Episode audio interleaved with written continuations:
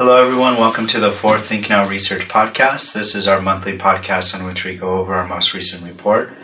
ThinkNow Research is a culturally integrated market research agency. We integrate Hispanic, African American, and Asian insights into custom market research for companies and government agencies looking to thrive in a changing demographic environment. You can find us on the web at thinknowresearch.com and on Twitter at thinknowtweets. My name is Mario Carrasco. I'm managing partner of ThinkNow Research. Uh, Roy Eduardo Kokoyachuk, also a partner here at ThinkNow Research. And this month we'll be going over our report on virtual reality. This is the first time we look specifically at this emerging technology and how perceptions of virtual reality products differ among Hispanic, African American, Asian, and white consumers. This podcast will focus on African American consumers versus the total market. If you're interested in detailed virtual reality data on other cohorts, you can download our free report by visiting thinknowresearch.com and clicking on our download section. Right. So if you'd like to follow along with us as we look at this report, uh, you may want to pause the podcast now and go to our website under the download section, find the virtual reality report, and you will be able to download the very same copy that we're looking at now.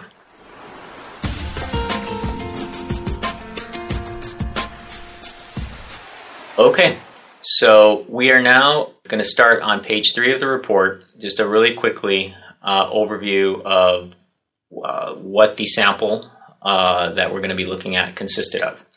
So, report that we're looking at had uh, base size of um, not written here exactly, but uh, it was over a thousand consumers nationally, broken out into groups of roughly 250 African Americans, whites, and Asians, and about uh, just over 600 Hispanics. Uh, we're going to be looking at the groups individually and comparing and contrasting them to each other.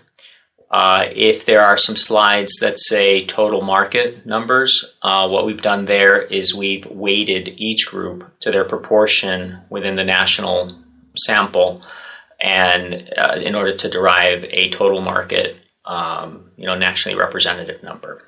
So, if you're following along, we jumped uh, forward to slide seven. That's the first slide with data on it.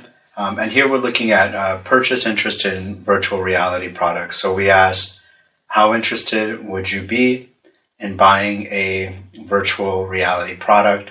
Um, and we're looking at top two box, which is uh, very interested and uh, very somewhat interested. Um, so, you know, things that jump out here um, by a pretty significant margin, African Americans uh, noting that they're um, very, very interested, 35%. Any other interesting things that you saw? Yeah, so um, one of the uh, surprising findings on this slide is the uh, lower proportion that you see among uh, non Hispanic whites. Um, and as you'll see in some of the other slides, there's a, a, a there's a reason for that, and uh, I won't give it away just yet. But there, there there's actually a reason why it's lowest among non-Hispanic whites.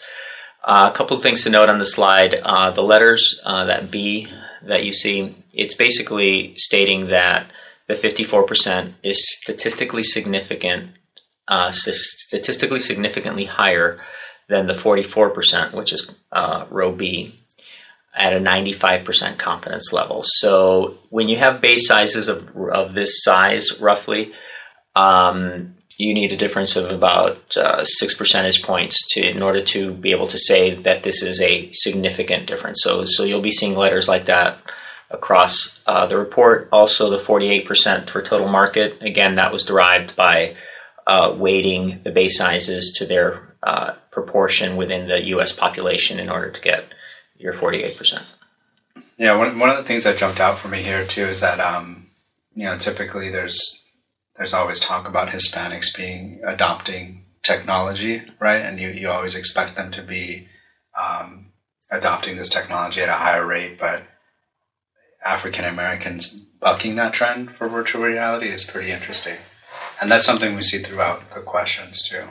Right. Something that's not surprising for me is Asians uh, Asians have proven to be pretty quick at adopting new technology.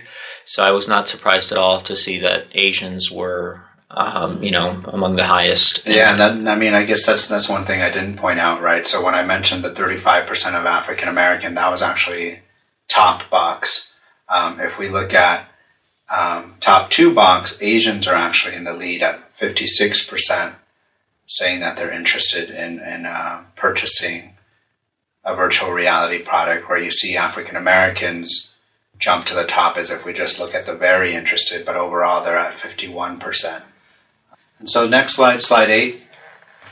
Here we looked at that same purchase interest question, um, but we broke it out by both ethnicity and uh, and age groups. So um, the two age groups that we're looking at here, 18 to 34, and then 35 to 64, and then both of those are broken out by Hispanic, uh, non-Hispanic, white, African American, and Asian. And as you would assume, the younger cohort across the board, it's it's significantly higher. I don't know if it's statistically significant, but it's significantly higher here. Yeah. So in, in the younger cohorts, uh, the Hispanic, white, and African Americans are all at a, hovering between sixty-one and sixty-three percent. Asians jump to 67%. That is very, very close to statistical significance there for Asians. What's um, on this slide of interest is the, the four bars to the right, the 35 to 64 year olds, non Hispanic whites in that age category, 35%. And then African Americans, 44, Hispanics 47%, Asians 49%. So in in the 35 to 64 age category, non-Hispanic whites are significantly lower. Now, uh, going back to statistical significance, when we when we break out the ages this way, 18 to 34 and then 35 to 64, the uh, 250 base size gets cut down, and so it's harder to show statistical significance. Um, if we had a much larger base size, then you would very much likely see, you know, letters of statistical significance. But this is directionally very interesting in that the older white respondents really a lot less interested in virtual reality than than any other.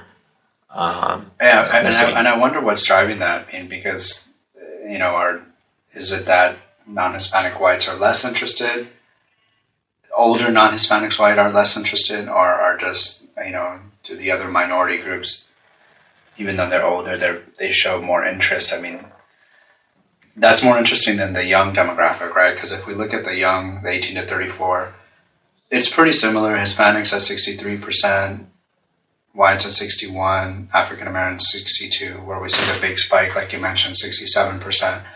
Um, but in the older cohort, that, I mean, that's a that's a significant drop. I mean, I want I wonder what it is about, you know, the Hispanic, African American, and Asian, the older group why why they'd be more interested in in virtual reality because I, I don't think I've we've seen this happen with any other technology Usually, the older cohort's kind of similar.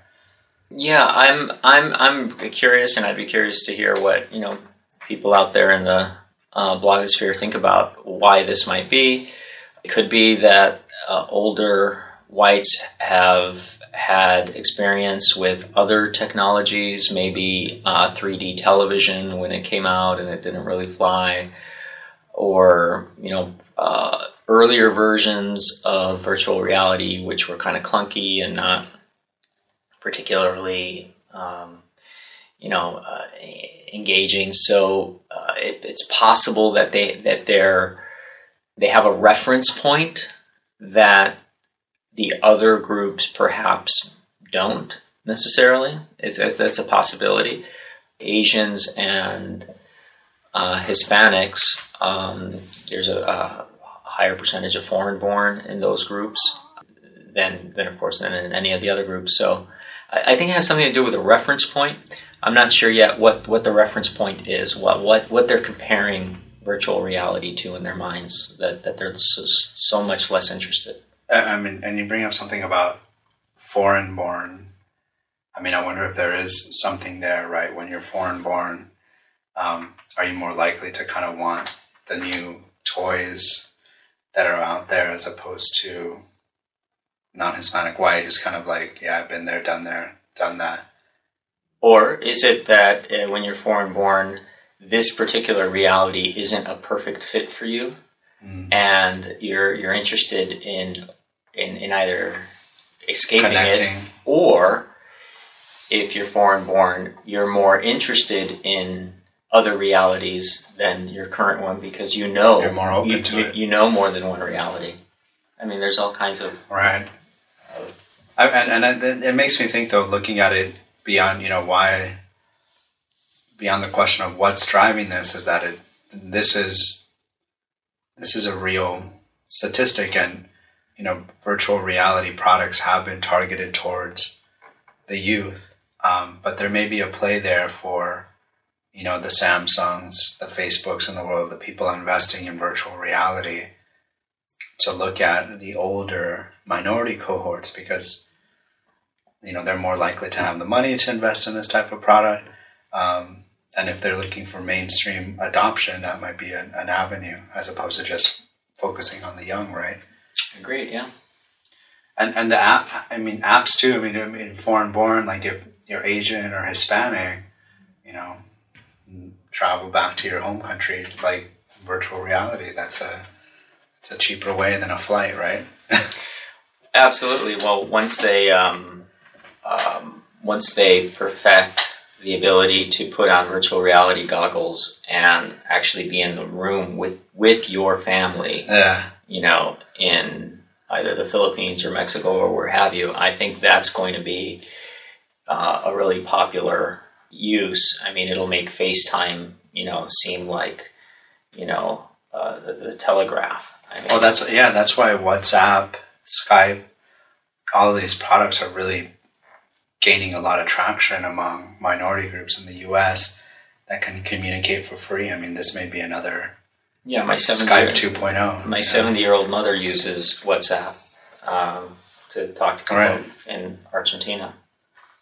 And so, uh, moving on to the next slide here, slide nine, uh, we looked at same question. You know, how interested would you be in buying a virtual reality product? Um, looking at top two box and um, breaking it out by by gender. So we have Hispanic, white, African American, Asian males on the left, and then uh, females on the right. Um, looking at it kind of on a high level, you see overall males uh, more likely to be interested in purchasing virtual reality products. However, not necessarily the case when we look at Asian. Um, if we look at Asian males, 57% are very or somewhat interested in purchasing a virtual reality product, and that's almost on par with uh, female Asians at, at 55%. Right. The biggest drop is among non Hispanic whites. So, um, non Hispanic white males, 55% of them are interested, whereas uh, women, it's only 33%. And that is by far the largest difference between the two groups. Uh, Hispanics, it's 59% versus 49%. And African Americans, it's also pretty significant, which is uh, 61% versus um, 43%. So, so I would say that, um, you know, there, that non-Hispanic white women, there's, there's really not, Yeah. it- not a, a, a big interest in this product yet. Uh, Which, which I find kind of surprising, Mm. actually. I, I um, I guess if you if if people are thinking of virtual reality uh, virtual reality goggles as an extension of gaming, then it's not surprising. But if you're if you're thinking of virtual reality goggles as a social media type of thing that which I think it can become in the future, Mhm. or maybe that's the problem. And then I would think women would be more interested because they, they tend to also participate at higher levels in, in, in social media. So maybe maybe the um, Yeah, that's the thing right now, right? I mean, virtual reality is more geared towards gaming. I mean, I think, um, I think we hit on something about you know communication, um, but from what I see, there's it's it, they haven't really figured it out yet. There hasn't been any development on, you know, making Facebook. I mean, how do you make Facebook a virtual reality experience, right? It, it, it it's hard to to think of that, but I'm sure it's it's going to happen. You know, what I mean, what is the social media version? What is the what does social media look like in a virtual reality setting? Um, mean, that's maybe that's what's the, the barrier there. Um, yeah. because, but interestingly, though, you know, we do see that females are much more likely to play games on their mobile phone, mobile type games, right? Mm-hmm. But vir- virtual reality, that uh, you know, look at mobile gaming. That's something that you can do while multitasking, I guess, right? Like, yeah, it, it's it. Whereas virtual reality, you're literally cut off from everything. Right. So, so there's a component of that, I think, too, at play. Uh, so moving on, slide slide ten, we looked at how much uh, each of the cohorts would be willing to pay for a virtual reality product. So we asked, how much would you be willing to pay for a virtual reality product like this? Um, interestingly, non-Hispanic whites willing to pay the most at ninety-seven dollars. Um, so even though they're the least likely to, you know, show interest in purchasing a virtual reality product. Um, I guess those that are interested are willing to pay the most for it.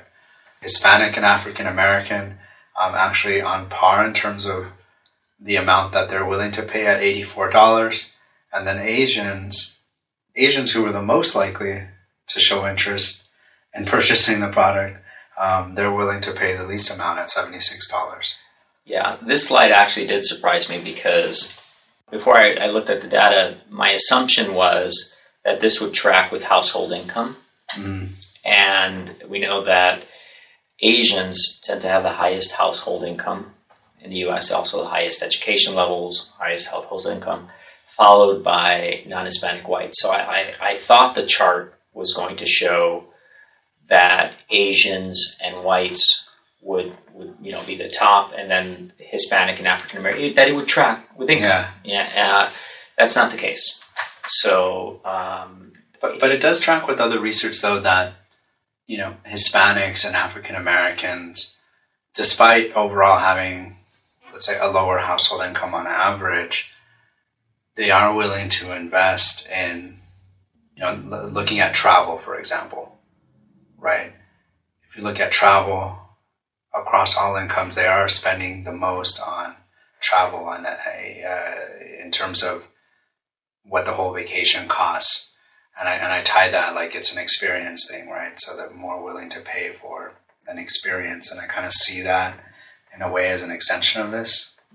I don't know. Yeah. And so, but it, it also has implications for the type of um, virtual reality sets that different groups might be interested in. So, it, looking at a chart like this, um, you you might decide that non-Hispanic whites would probably be more inclined to look at a uh, set that is a standalone virtual virtual reality um, product, which tends to have a higher price point, whereas Asians perhaps may be interested more in one of uh, like I think the one like Samsung has released yeah. where where you basically Connects are your using your own phone and then the the virtual reality add-on is is in, in incrementally a smaller investment than, than buying a standalone virtual reality set.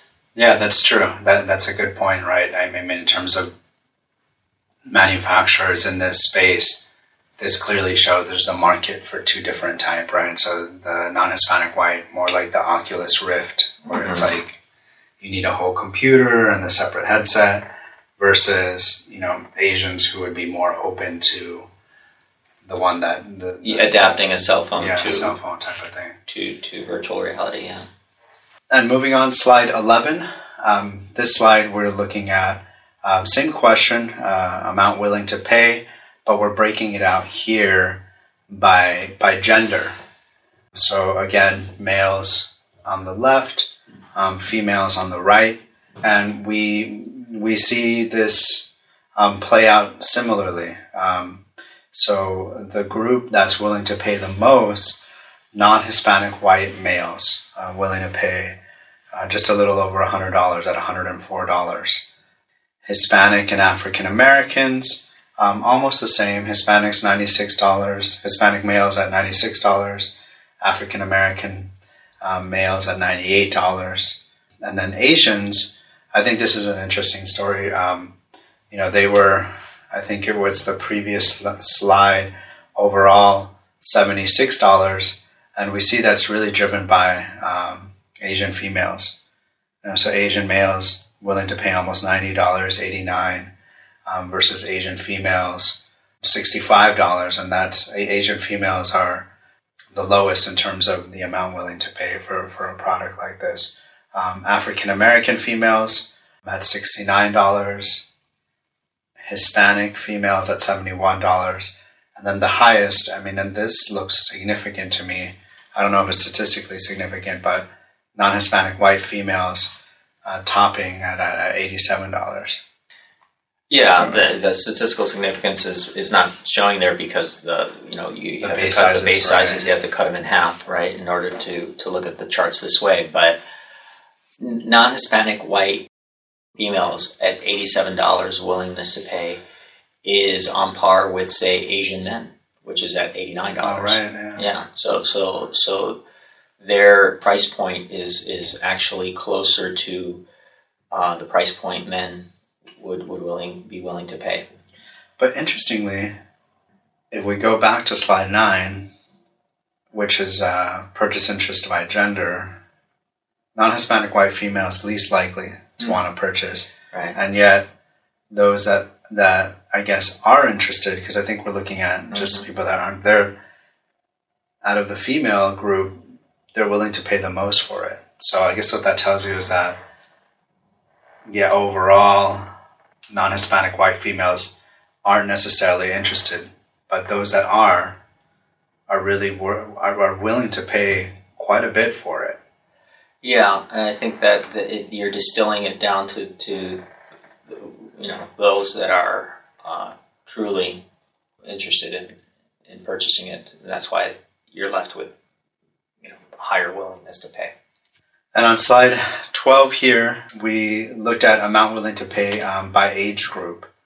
And it looks like this is telling a similar story by gender. Again, non Hispanic white males topping, or younger non Hispanic white males, so 18 to 34, topping the amount willing to pay at 113. And older, oh, this isn't by gender, did I say?